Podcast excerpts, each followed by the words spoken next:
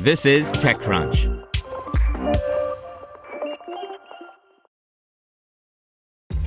This episode is brought to you by ShipStation.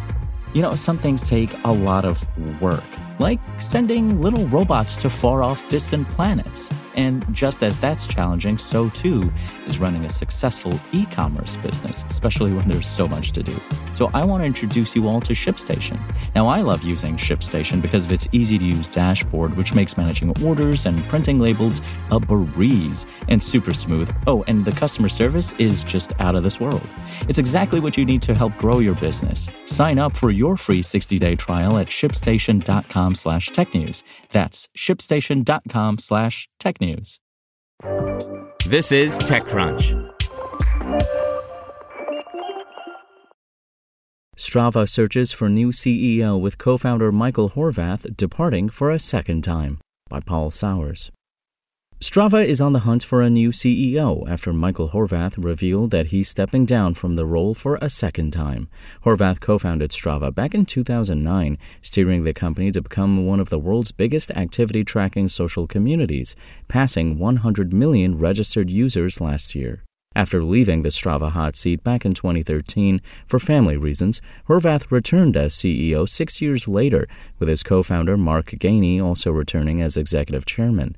Now, Horvath says that he's stepping away from the CEO role and the company is actively pursuing a replacement, simply saying that he feels the company needs someone different at the helm to spearhead its next phase of growth. As co founder and CEO, it's only part of my job to ensure we are picking the right path to that destination, Horvath said. The other part of it is to ensure we always recruit and support the right leaders for the right times. Changing of the guard. While Strava is chiefly renowned for its use in the cycling and running spheres, allowing users to track and share activities, it has been looking to expand its appeal into tangential outdoor pursuits such as hiking as it chases further growth.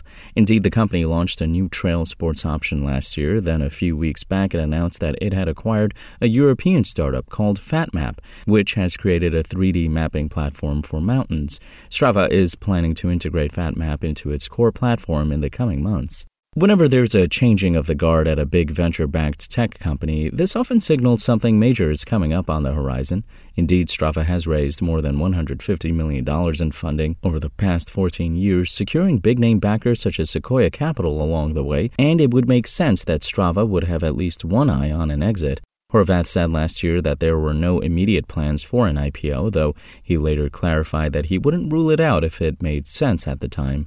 The official line for now, though, is that Horvath believes Strava needs a different skill set to take it to the next level, whatever that next level looks like. What got us here will not be exactly the same as what will get us there, Horvath said. I have decided that Strava needs a CEO with the experience and skills to help us make the most of this next chapter. Spoken Layer.